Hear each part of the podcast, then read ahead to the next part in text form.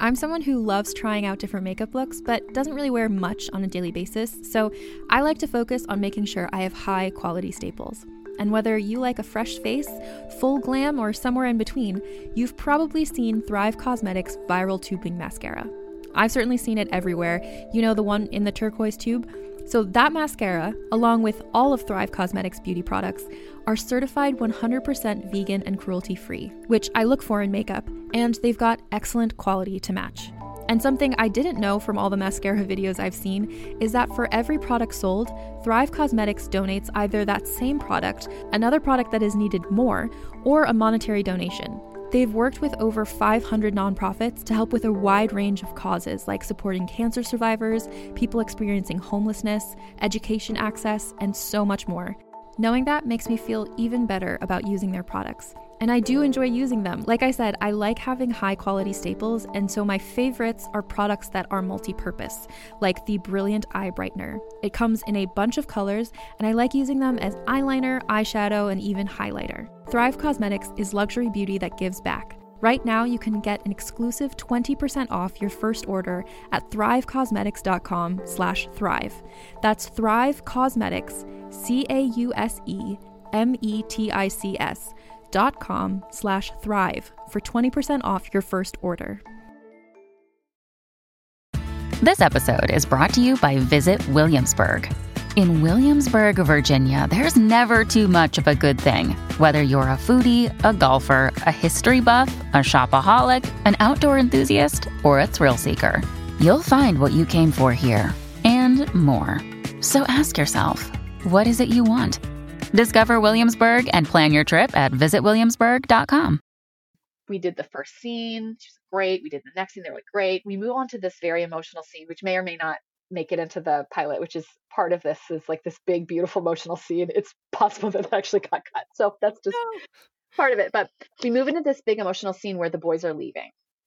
And I do it once. She goes, Great. Okay. So I can only imagine how angry she would be at them for leaving her. And I was like, Oh, interesting note. I go and do it again. She goes, She's never mean to her children. And I was like, angry, not mean. like, mm-hmm. okay, okay. Yeah. I, I do it one more time and I knew that I didn't quite get it. And so I we cut and I said, That wasn't it, was it? And she's like, Yeah, no, it wasn't quite it.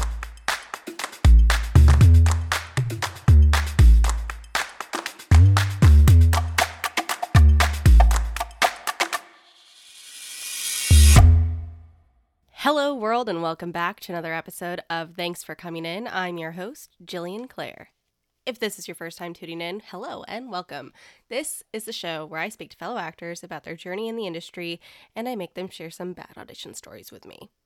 If you're not subscribed, make sure to hit that subscribe button right now. You can also go to our show notes and check out the links down there, all of our social medias down there. And if you want to see the full interview on tape, uh well on on video recording i guess not tape. We don't use that anymore. Uh check out our patreon which is in the show notes. Just like last week uh this episode has been pre-recorded uh, a few weeks ago. So this was i believe march 3rd when we had this conversation which was um very uh exciting because it was the day that daisy jones and the six came out. And we're talking to lynn downey who is in daisy jones and the six Lynn plays Marlene, the mom of our favorite rocker boys. And we had such a great conversation about um, creating space for yourself as an actor, really learning how to balance, you know, your your life and your art. And it was a really great emotional and like full conversation. So I hope that every actor who's listening to this or any, any artist or anybody um, who's in a creative ish field has a benefit from this episode because I certainly did when we were talking. So here's my conversation with Lynn Downey. And welcome to the show, Lynn. Hello, Jillian. How are you? I'm so good. I'm so excited to talk to you today. How are you doing? Oh, I'm doing amazing. Um, today is March 3rd, which means that Daisy Jones and the Six is dropping on Amazon today. Uh, I mean, literally, it's like the day of the show, y'all. Um, and so it's been uh, a three year journey just for me. in this process. And so the fact that they were building this show and building this story for like I think at least 2 years even before they got to casting. Um, and of course Taylor Jenkins Reid's amazing book was the years before. So it's it's years in the making. It's pretty wow. Yeah. That's amazing. I mean, usually I like to start with going back, but since we're here, let's talk about Daisy Jones and the Six for a second. I remember sure. getting that book in my I used to be in the book of the month club. I don't know if you've seen yeah. that like book service. Yeah. And one of the books I was sent was Daisy Jones and the Six. And um so when they announced the series, I was like, well, yeah, that that makes Obviously. total sense. Like this literally felt like a TV show. Right. And you joined the cl- uh, the cast as Marlene. What was it like to work on something so world building? Oh, well, I have to say the the just getting an audition that had such a a, a richness to it um to begin with like i think it's the first thing I, I, I took a book and adapted it into a play um in mm. 2014 and so that was a book before it became something that i got to work on but this was the first like official you know um thing that had been a book before and yeah. so it was so special to be like I'm going to read this. Where's my character? And then, oh my gosh, there's that character, right? I don't think I actually got the book until I had booked the role, but just knowing Probably that it smart. yeah, we want to not attach too too quickly, and also the fast turnaround, right? Like yeah. with auditions, you just never know what's the one that's going to be the one. And um, I got the audition, and I just felt that the script was so rich. That's something I've always thought is um, Scott Neustadter and Michael H. Weber, the way that they translated Taylor Jenkins Reid's work into uh, actable choices. Like there was there was this one line in the action um, around the scene where the boys are leaving. So I play mm. Marlene, the mom of the guys that start the band, the Six. Yeah. And um, the scene that they like go off to Hollywood, they wrote this line in a dialogue of uh, in part of the dialogue. They it said, "God, they love this woman." God, they love this woman about their mom. And I was like, I know who she is. Like it was like that one little, it gives me chills just to think about it. That one little piece, you could just tell the care that went into it. Um, mm. so it's been so it's been so special to be a part of this. And like um I auditioned February 2020. Wow. right before the world shut down. exactly, exactly. And I'd love to talk about the details of, of that audition process because it was so special. But you know, um, a, a piece of my story is I was at Paramount Lot being fitted the day before shutdown. No. Yeah, for for whatever reason, um, uh, Denise Wingate, who is the incredible costume designer, talk about world building. She's incredible. Yeah. Um, she chose to bring me in um first because I had been cast and they was I was ready to go, and so we spent this like very odd, very bonding moment. Like, do you think they like shut down Paramount? I don't I don't think they would do that. Like, and so we you know we did my fitting and took all these pictures, and that was you know March 2020, and then it wasn't until September 2021 that I was back getting refitted, and they were they were like. Ah! like we had this bonding moment like oh my gosh, that was the day before shutdown. So it was really crazy. Oh my lord. That is wild. Yeah. But isn't it funny to think about it? Back then it was it was one of those things I I know I was on a production at the time too and we were all like well, but we'll be back in two weeks. It's fine. Right. Like it's not going to take right. long. And then it was just like, no, you're not going right. back to work for a long time. Yeah. Buckle up and I have to say, like one of the pieces that was really special with um just I think the way that I was able to process this, like I can totally see a couple years ago myself being so devastated, like, oh my gosh, my my first recurring role, like this mm. big beautiful story, like, oh no, we're putting it on pause. But really, what happened for me was I was like, oh good, I have a job waiting for me yeah. And holding that thought was so special because very rarely in our acting careers do we like we're like, oh yeah, no, no, I have a job coming up. You know, um, we hope for that more and more. Um, but that's really what kind of it got me through quarantine in such a beautiful way of like, no, plenty of time to just sink into this character and like, now you're like, coming. hey, I can do more research now. I can I did. time. I oh. did. I really did. Um, I decided to part of my like part of the thing that's really helpful for me is get the, the getting into the character's backstory and mm-hmm. like journaling. It's really writing. That's always been like my main hook is like, who are they? Where they come from? And um, with this role, I was inspired to like write a letter to my sons the way that Marlene would Oh. like write a letter to them when, as they were going as part of like who is she what's their you know experience and uh, honestly jillian i did a very big bold thing which is i just decided that i was going to give those letters to sam claflin and um and will harrison who play my sons so And wait, what was their reaction? What did they do? and i knew it was kind of like it could be very it could be perceived in any way like maybe it's a little extra maybe it's whatever but the truth is it came from my heart and the cool part was i actually ended up getting to be on set the very first day of filming because primarily marlene Oh. is in the pilot and so everyone was like oh my gosh we're doing this we're back it's been so long the coolest thing for the guys that are in the band is that they then had a year and a half to play their instruments and to become a real band So cool. talk yeah talk about um blessing in disguise right so No everyone kidding. is so yeah, excited like to be so there real now. yeah it's so real they, they play all their instruments they sing all the roles they, they just released the album aurora yesterday like there's Oh so my much. Um interconnection. But you know it was one of those things where i i, I had like i had written these notes and i was like i'm gonna I'm gonna i just met these guys like how am i gonna do this? And i just sat with it and i was like you know what? It's been a year and a half. And why not Do it. right? Yes.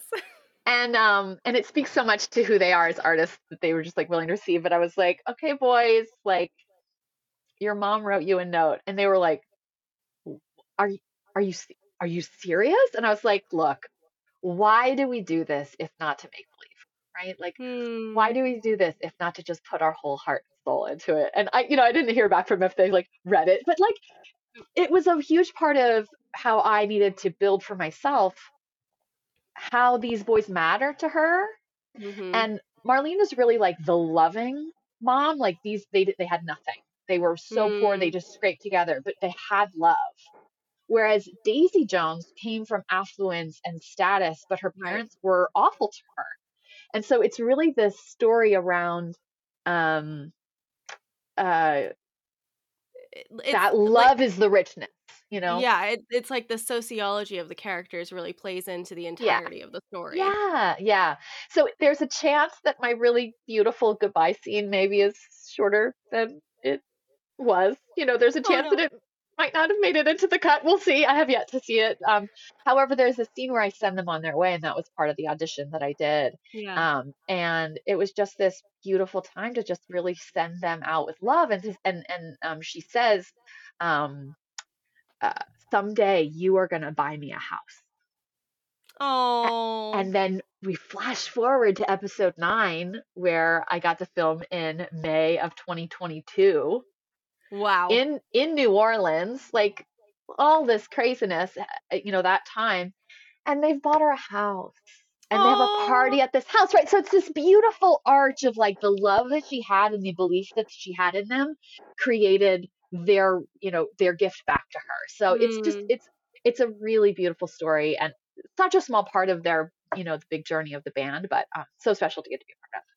I am so excited to binge it. I really can't wait. It's been, I mean, everybody's been talking about how it's going to be one of the bigger shows of the year, and I'm so excited to see it. Um, Yeah. But now that we've talked about that, let's Yeah. let's go all the way back to the very beginning of your career and ask you why did you want to become an actor? That's such a sweet, special question. I think everyone's answer is so nuanced. You know, there's going to be um, themes that are the same for a lot of different people. But um, one of the things that I said early on was, I don't believe in reincarnation, and one life is not good enough. And I am quoting that for the rest of my life. Yes. now maybe I do believe in reincarnation. I don't know, but at the time, you know, it was like I really, but just the human experience is so fascinating to me, and um, especially coming from kind of a conservative background, a small town in Indiana, like I wanted to feel all the big feelings. I wanted to Mm. experience all the different kinds of relationships that people had, and doing it in a story is such a safe way. Like maybe you don't want to be a heroin addict, but maybe you want to feel like what that would feel like. Right. right. you know? It's like I don't actually want to go to school to be a doctor, but I would love to play one. yes, exactly. Like I want to feel the feelings and experience that the fullness of human of life, you know, and um, mm. so that's really what got me started. And also, I just really loved pretty dresses, so it's like, oh, where can I have more pretty dresses? Perfect combo there. yeah, that's the combo. Yeah. What was your um? What was your journey into finding your first like steps in the pool of acting? How did you, how did you well, wade I, through it? I think my my best friend growing up was very dramatic, as I was also. But um, you know, we did uh, after school pro. I mean, I think we were five, four or five, and we did a little like play where we were mermaids, and our moms did the costumes, and you know, we got Aww. into one pair of women's hose, and we're like hopping around the stage. So I had done a lot of you know little plays as just um, extracurricular activities as a younger person, and um, yeah. my my my theater um, um department in my high school was actually really excellent. Mm. Of the people that were in my cohort, um, Nick Mills is an actor in New York who was an understudy for The Humans, which wow. won the Tony. Ellen Adair is a one of my dearest best friends. She was um, on the second season of The Sinner. She's been on Billions. She did a Homeland. She's working a really incredible. She's going to pop in like two seconds. And so, you know, there was just um, our teacher was wonderful and really took it seriously. And so mm. I um, did West Side Story my freshman year, you know, auditioned for that. And, like, called my mom, like, I got it, you know, and there was just so much joy that came into my life through through acting and through theater. Um, mm. And so all four years I did shows and um, you know, read Stanislavski and like, oh, just really got into it. And um, we did the Crucible my senior year, and um, I mean, a classic. I feel like Come if you're a, a, theater girl and you haven't done the Crucible, then uh, you haven't done theater. Right. And and and um, the the teacher we had was an actress. She was also a director, but she was an actress, and so she approached it really from that mm. perspective. And it, I was like, I could do this show every day for thirty years. Like I was Elizabeth yeah. Proctor. It was like there's just so much there, you know. Yeah. Yeah. Um, and that was when I realized, like, wait, you could do theater in college, right? So um, I ended up going to Ball State University. I did four years of theater there. I think I did 10 shows. I understudied, I did costumes. Like, it was just, I, I loved it. I loved that experience of just mm. getting to do this thing um, and trying to get better every time. And um, from there, I realized, like, okay, this the life in the theater is like uh, every night, waiting in the wings. And yeah. I did a I did a film class, and I I had such an incredibly visceral experience doing something and then watching it back. It's like mm. it logged in mm. my brain of like I did that. Um, and that's really where the idea of moving to Los Angeles came forward for me. And I made that decision my senior year in college to move to LA. You know, kind of wow. got my stuff ready for nine months, and I moved in January 2005, and have been here ever since. Wow. So you really just like went for it. Did you have any connections yeah. out here? Were you uh, did you have family, anybody that you could lean on when you got here? Great question. And thankfully I actually had a little bit. Yeah. So Good. um my I had an uncle and his family and an aunt and her family that were Perfect. nearby. And so I lived with them for like a month. And, you know, it's like people that I could call. It was a real blessing that I had them. But I had a few people from college that had also moved out. So we were like this little bit of a community. Um, mm-hmm. And then I had gotten an internship through my college um, to work for Dino De Laurentiis company on Universal Studios lot. And mm. I think I made, mm. you know, $400 a week, which was like so much money. Like I had never made that kind of money before, right? Um, excuse me. But yeah, so uh, I, and my plan had been like, oh, I'm just gonna like you know transfer my Starbucks or get a waitressing job or something. But I happened to have this year where every day I would drive um, and onto the studio a lot and like see it happening right before my, mm. my very eyes. And um, it was such a, it was both incredible and amazing and also kind of overwhelming. Um, one of my friends that worked for John Wells on Warner Brothers lot, we had this moment we were like walking around the studios together and he was like, we've never been closer and we've never been more far away. It's like yeah. we could see how much of a journey we still had ahead of us. Yeah. Yeah. That's and you know, one of the things that um I find so interesting because I've been in this business since I was a kid. I never had that real experience as an adult, kind of Yeah, wondering like, starting. how I how I break into the inner circle and, and not that I'm in the inner circle by Sure. any means, but you know, I go on auditions, I do the work, I do the things. It's But sort there of your is common of a experience. Yeah. Right, but there is a wall for people when they first get here that they have to break through. And I'm wondering how how you process it processed it not only in like the the way that you need to process it as a business, but how you took care of yourself. Oh my gosh. Oh, it's such a beautiful question because you're absolutely right. Like, I think when I came, it was very much just like shotgun. My approach Mhm. was like shotgun experience. My joke around the business is like, um, people are always like, acting is a business. It's a business. And we're like, yeah, yeah, yeah, it's a business. It's a business. What's a business? Like, what is Yeah. Do like, we do don't even know what that means, right? And so I think, um, you know, it was like the slow building and just trying everything. I, I mean, I tried everything and felt like nothing worked for 10 years, you know, Mhm. or worked, right?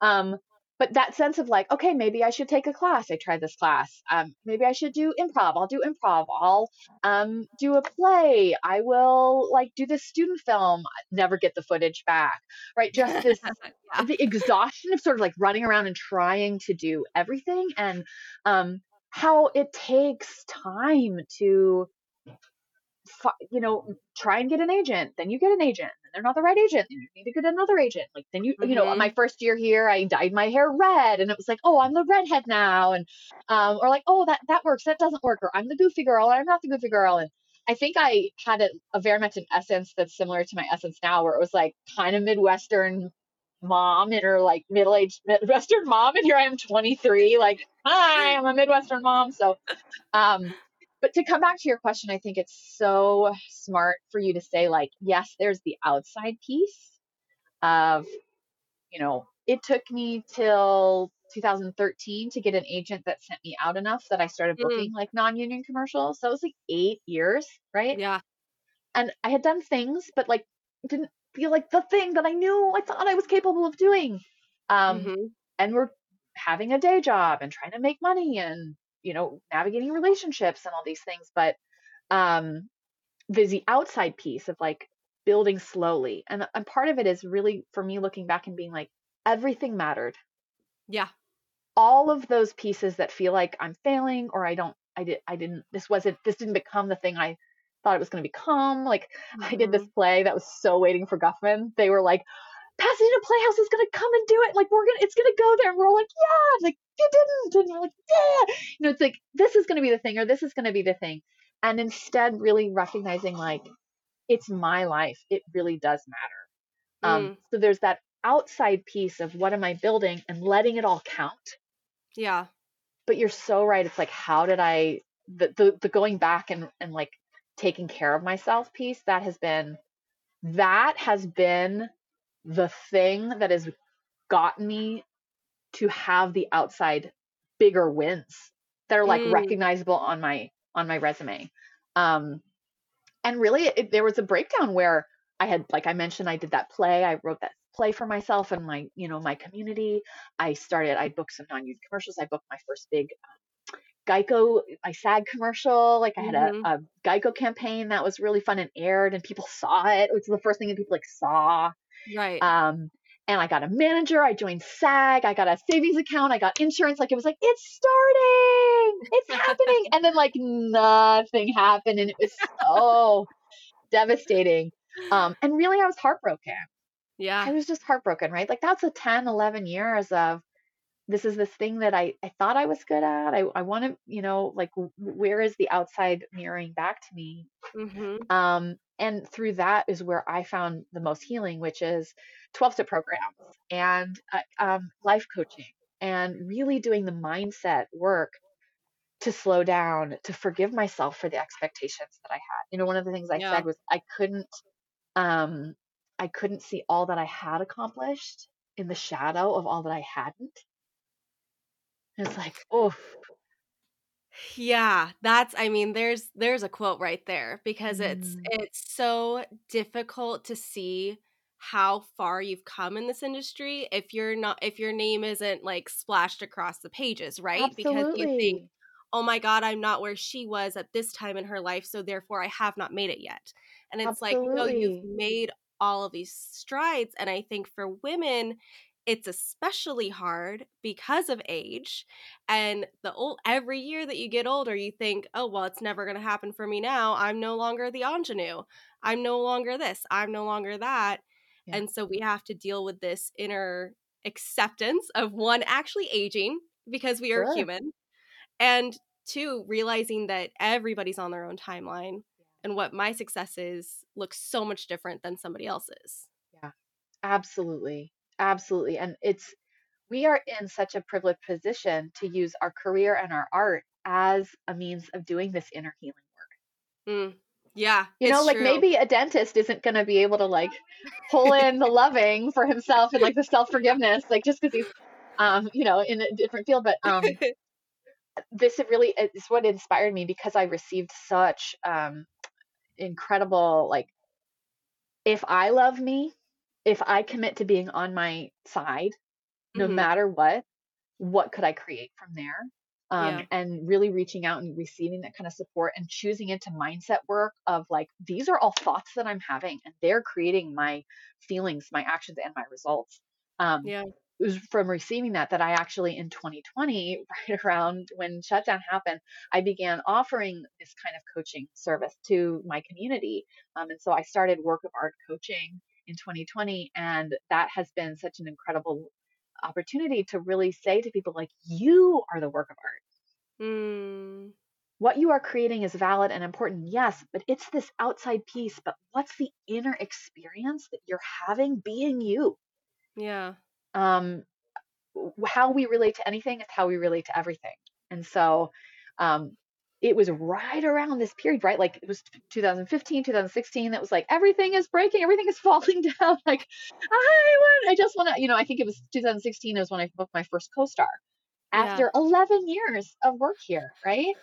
Wow. And that 2016, 17, 18. That's where this inner work um, of taking care of myself, of forgiving myself of the expectations, of um, recognizing like wow all of these are judgments. These are thoughts that i'm having and i am in charge of my thoughts and doing this this thought work.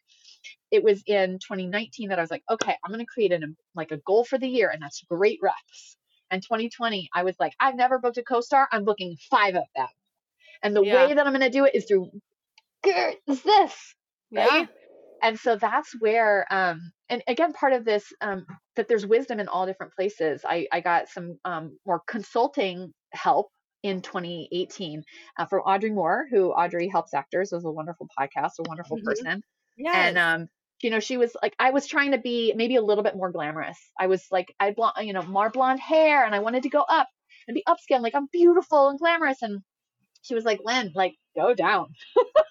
Yeah. She was like and it was like I was a reckoning for myself. I was like, look, I'm from Indiana, like I'm not from a working working class family, like a blue collar family, but like we're, we're, we're poor, right? And so I had to like learn to love those tender kind of insecure pieces of myself to be like, well, what happens if I do niche myself as like single working class mom? Like my face goes down, like like stopped highlighting my hair. It was like, um, take some really sad headshots and that was 2019 of like building this okay, this is not what I wished the kind of parts that I would play, but they're still really interesting roles and they feel really right. And in 2020, uh, well, right in 2019, I got pinned for my first guest star, which was single working class mom. 2020, booked my first guest star, single working class mom. I auditioned for uh, Daisy Jones, single working class mom, right? Like uh, right around the same time as when I auditioned for impeachment, and it was like middle management you know, right. a secretary woman. Like it's not single working class mom, but it's like the professional version it's of that. Over like, there, right? Yeah, it's still right. like, like niche, right? And my um my makeup artist for the headshot shoot that we did literally texted me when she saw um the rookie. She was like, "We did it!" like, and in the wardrobe fitting, uh, it was like yeah, everything we tried on, we'd be like, "Oh, that's really sad. Oh, that's even more sad. Like the sadder, the better." Yes. yeah. We're going to take a quick commercial break and then we'll be right back. Are you ready to shop? Rakuten's Big Give Week is back. Get 15% back at hundreds of stores, and it's all happening this week, May 6th to May 13th. It's the perfect time to shop for everything on your list for spring and summer, like clothing, outdoor gear, and travel. I know I'm using this week to stock up on some warmer weather essentials at Ray-Ban and Ulta, and I love that Rakuten even helps me save on travel at sites like hotels.com. Rakuten really is the best way to shop, and you can save even more by stacking cash back on top of deals. Plus, during Big Give Week, that cash back is bigger than ever. With Rakuten, membership is free, and when you sign up and shop today, you get an extra 10% cashback boost. That's an extra 10% cashback on top of the 15% cashback. You won't see higher cashback rates than these. Go to Rakuten.com or download the Rakuten app. R A K U T E N. Shoppers get it. Hey there, this is Justin Bartha. I made a funny new podcast, King of the Egg Cream. It has the greatest cast in the history of podcasts with actors like Lewis Black, I'm torn by my feelings for two women. Bobby Cannavale, You can eat it, or if someone hits you, you can put it on your cut. Melanie Lynskey, I wonder what these marvelous things are that look just like boiled chicken feet. Jason Ritter, I can break things and pick locks and kill people. Michael Stuhlbarg, The whole point is to inspire people that they should make themselves better. Ari Graynor, No, don't whet its appetite. What are you, an idiot? me, Justin Bartha, That's not just any egg cream, that's a Lemke's special. and all narrated by the hilarious Richard Kind. This is the story of Harry Dalowitz and how he rose from nothing to become New York's King of the Egg Cream. So if you like funny true stories, come listen to King of the Egg Cream, available wherever you get your podcasts. And back to the show. I mean, this brings up like a really, really interesting point and something that we've been talking about a lot on the show lately is how you bring yourself into your work and then also just embracing yourself to be in that work, right? And and not saying like you said, "Oh, I have these expectations of being this glamorous, you know, what Jennifer Lawrence." It's like, "No, be you because you is what's going to sell." And there's work there, right? Like right. There's always something for you, and it's out there as long as you do Mm. the work to embrace who you are. Oh, that's so good. But that, there is work out there, and then there's work in here, right? yeah. You know, yeah. Um, just it, it, is also it's interesting how it's sort of when we slow down to Mm. allow ourselves to be who we are with our frailty, with our fault, like being willing to be seen in that vulnerable way, like m- mo- Mhm. I'll say one of my biggest things, and one of the reasons I think it took me so long to really start working, is the translation between theater to film. Mm. Yeah, it's there's a big difference there. It's a There's huge difference. And it feels so different. Like when we're really doing excellent camera work, it almost feels like we're not doing anything. Right. And like if you come from theater, you're like, no, no, no, I'm supposed to be doing a something. Um, You're and like, really let allowing me speak more loudly, please.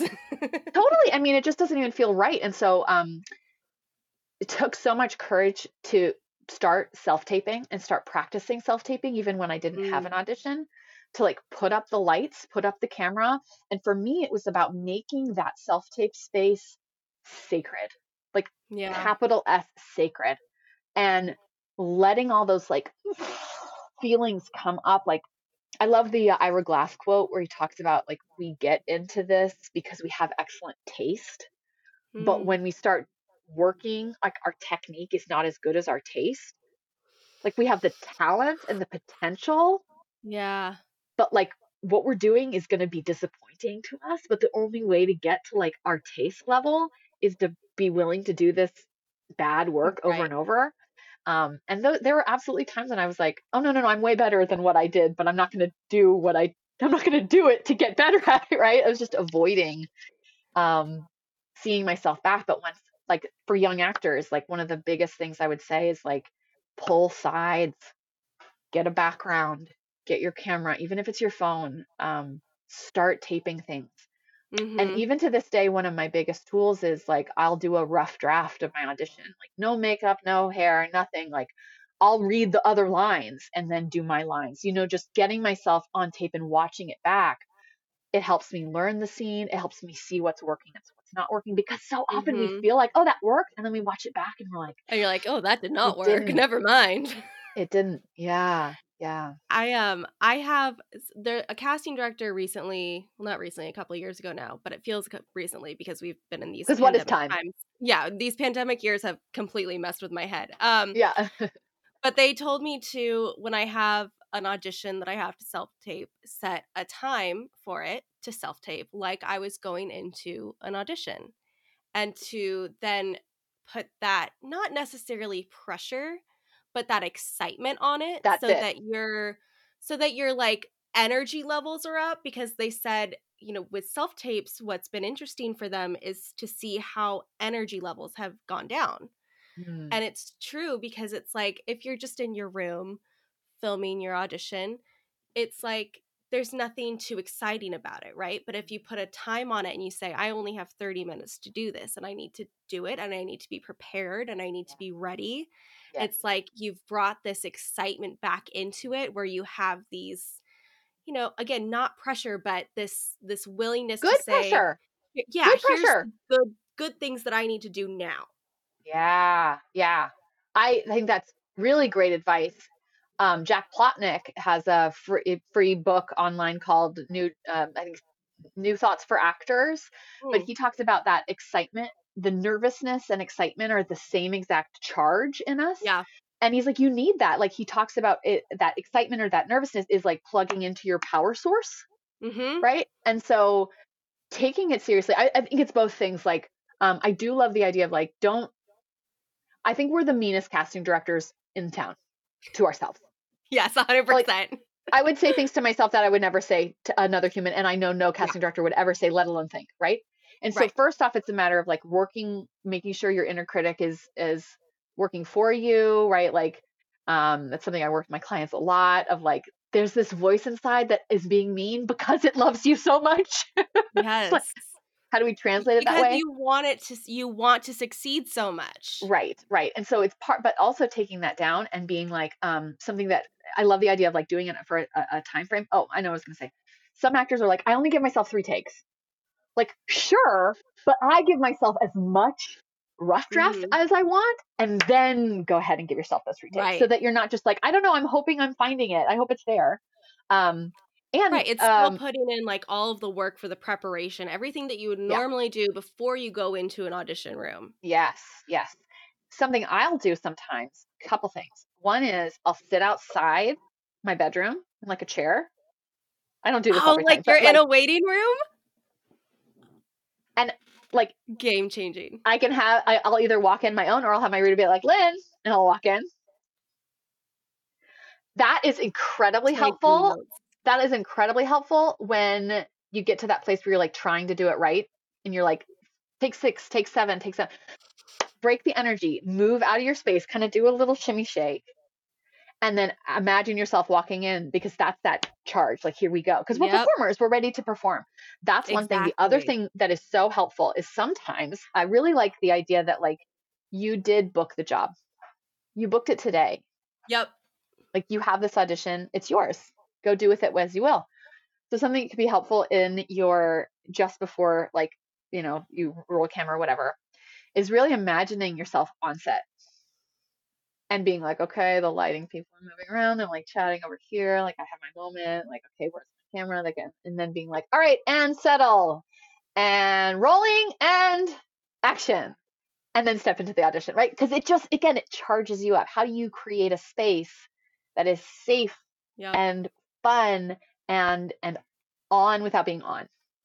it's so my acting teacher when i was a kid taught me that she Mm. always told me to go into it like i already had it so that i would get rid of anything that was like within me that made me self-doubt and Yeah. it worked it always worked every time i would step in i'd be like well it doesn't matter because i already booked it it doesn't matter if i do book it at the end of the day it's the fact that i was there and i was present and i didn't have some sort of weird fear attached to it Yeah.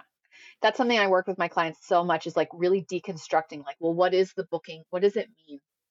And what Mhm. are we thinking we're going to feel when we get that booking? And what are we going to be thinking about ourselves, right? And like, how do we give that to ourselves even in the process and even the journey? Mm. Because so often when we do that first, the booking comes Yeah. in a much more aligned way and we're not like making it into this idol of like then I'll be a real actor. Yeah, then I'll be able to do this thing that I've always wanted to do, or then I'll be able to go on a vacation, whatever it is. Right. Do it now. Um, Do it now. I could spend hours talking about this stuff with you. Wow. Yeah. Wowza. Uh, but on the show, we like to share audition stories. Oh, Um, good. so those can be wow. That's my very loud husky in the background making a lot of noise. Um, uh, they can be you know the one that got away, something funny that happened in a room, uh, anything that you would like to share with the You know, listeners. honestly, what's coming forward is I really think that I would love to share my Daisy Jones story, Yes. which is a win. Like, well, I'll do the losses, which is um, I believed in pratfalls early on in my career, and um, multiple times I would actually do the pratfall in the audition.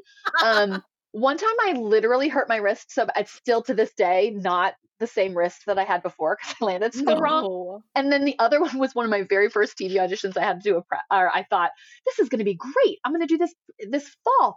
And I was in somebody's office. She literally, in the middle of my audition, I fall down. She's, I spent the rest of my, the casting director spent the rest of my audition like, okay, thank you for coming in. Never have auditioned for her ever again. oh my gosh. So maybe don't actually fall down. You know, the liability, she was just like her insurance Yeah. policy just went out Yeah, the roof. her- So You blew her brain. I don't do it. Don't fall down. Don't hurt yourself. Don't hurt your relationship with the casting director. Um, but I, I would really like to share the Daisy Jones experience Yes, just because it was so special. Um, a couple things that really supported me in this. Um, when I got the audition, there's sometimes this um, temptation to be like, okay, cool, it's not due till Friday. I'm just, ugh, I'm a little nervous about it. I'm gonna like put it off. That one came in, and I was like, I am doing this today. Mm-hmm. I want to be the tape to beat. Mm-hmm. like knew in my mind I was like, this is my wheelhouse. I had been really holding this thought. I'm booking five guest stars this year. I don't know how. I don't know where. I don't know when. I don't know how. Um, but it was like, no, this is my time. Right. I was holding myself and thinking the thoughts like, no, I deserve to be here. Right. This is my calling. I'm here. Like holding Mhm. that and getting this audition that was like single working class mom, period, all these things. I was like, I'm doing this today. I'm doing this now. Um, there were a couple scenes where I didn't have to interact with anyone else. And so oh. I it was such a blessing and I would almost encourage people to like imagine what that scene might be because it just grounded me because I didn't have a reader in the room. It was just me and my camera. And I had been spending a few years like allowing the camera to see me, getting comfortable with that that little guy looking at you, right? And so I just really played crafting these moments as if it was my little film that I was making. Mm. Um, and then, you know, uh, I had called my dad that day because there was um, something about Vietnam, and I was like, "Tell me, what was that like? Like the draft, right? Like, I I listened to some music from the era, right? I was just trying to sink into the reality of it, Yeah. and so I felt so good about my tapes, and I actually just found them on my Actors Access and watched them back, and I was like, hmm, "Good job, Uh, I like those." post tapes. those. I'm going to once once the thing airs, once it airs. Yay. Um, but really crafting the costume without being too much, the hair without being too much, like making it make sense to me. And so I did that and sent that in.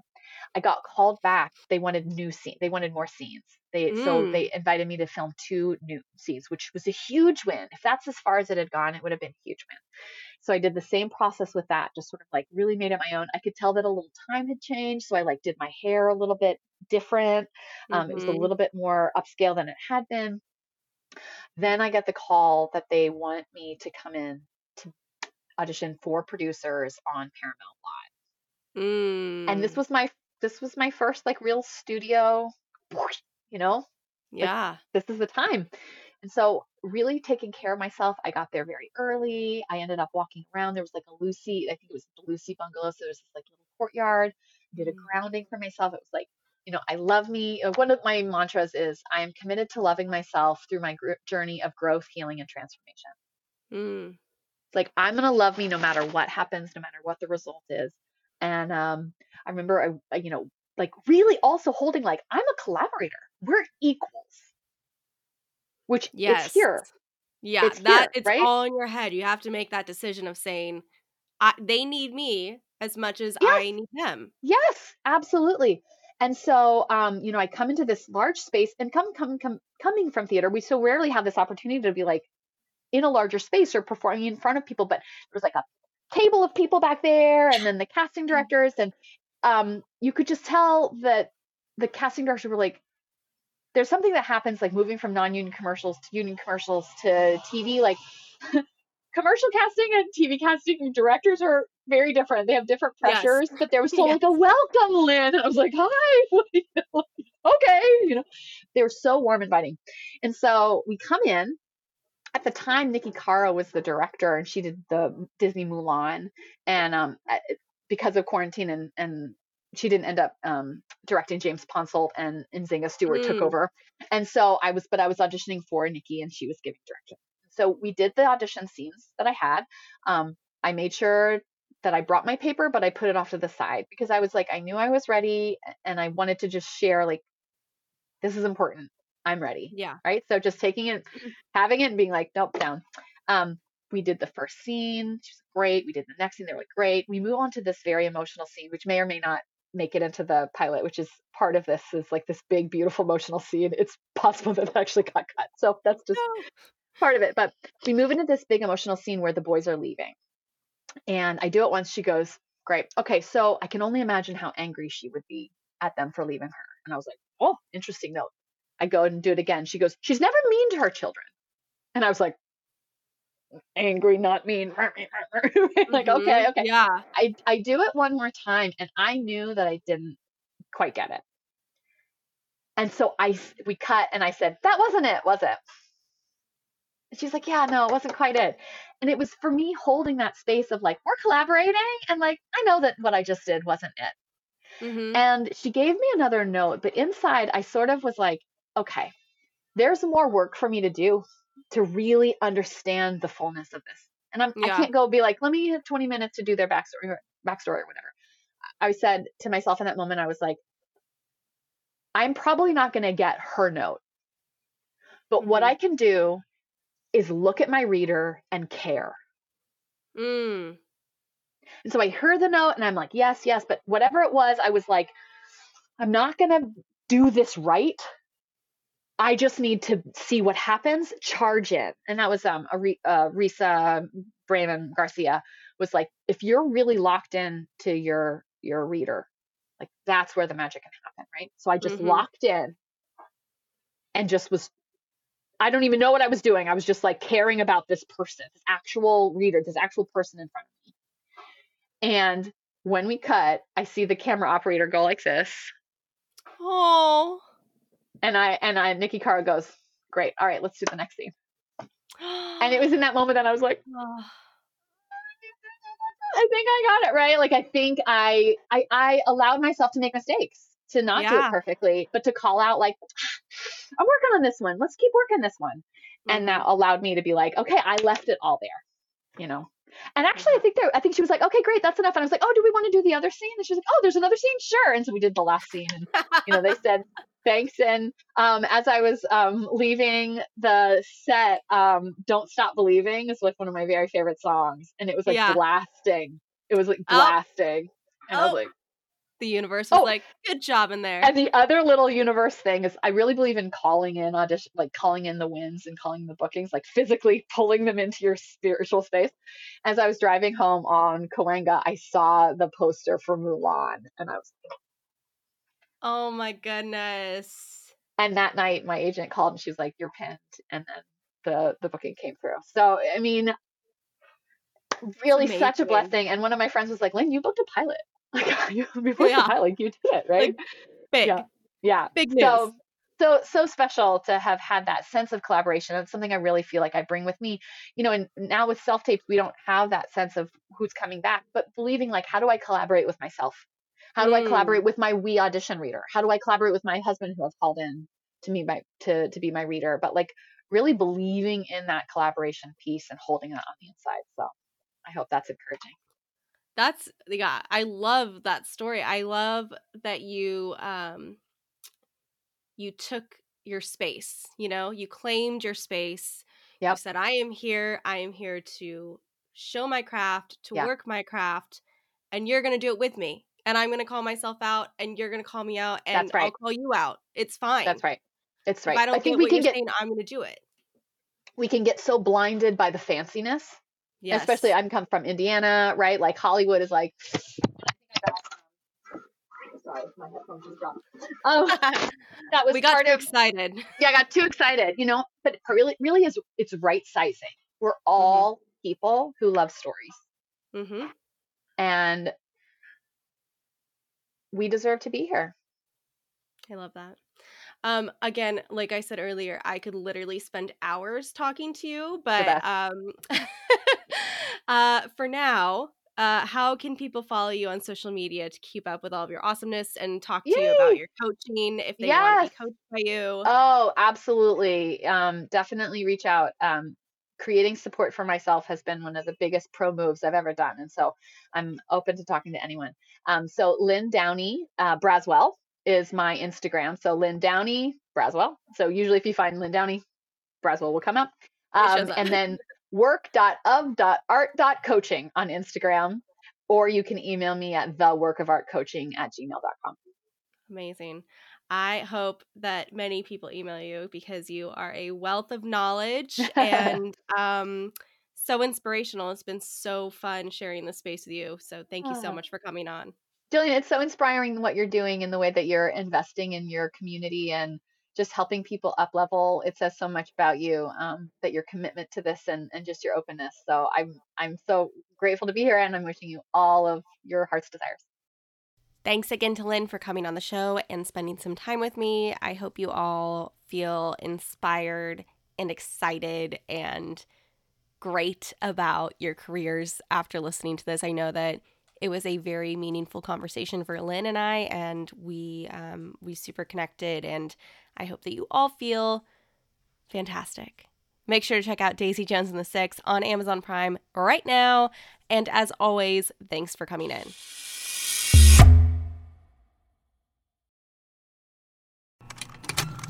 Contained herein are the heresies of Radolf Burntwine, erstwhile monk turned traveling medical investigator. Join me as I uncover the blasphemous truth of a plague ridden world that ours is not a loving God, and we are not its favored children.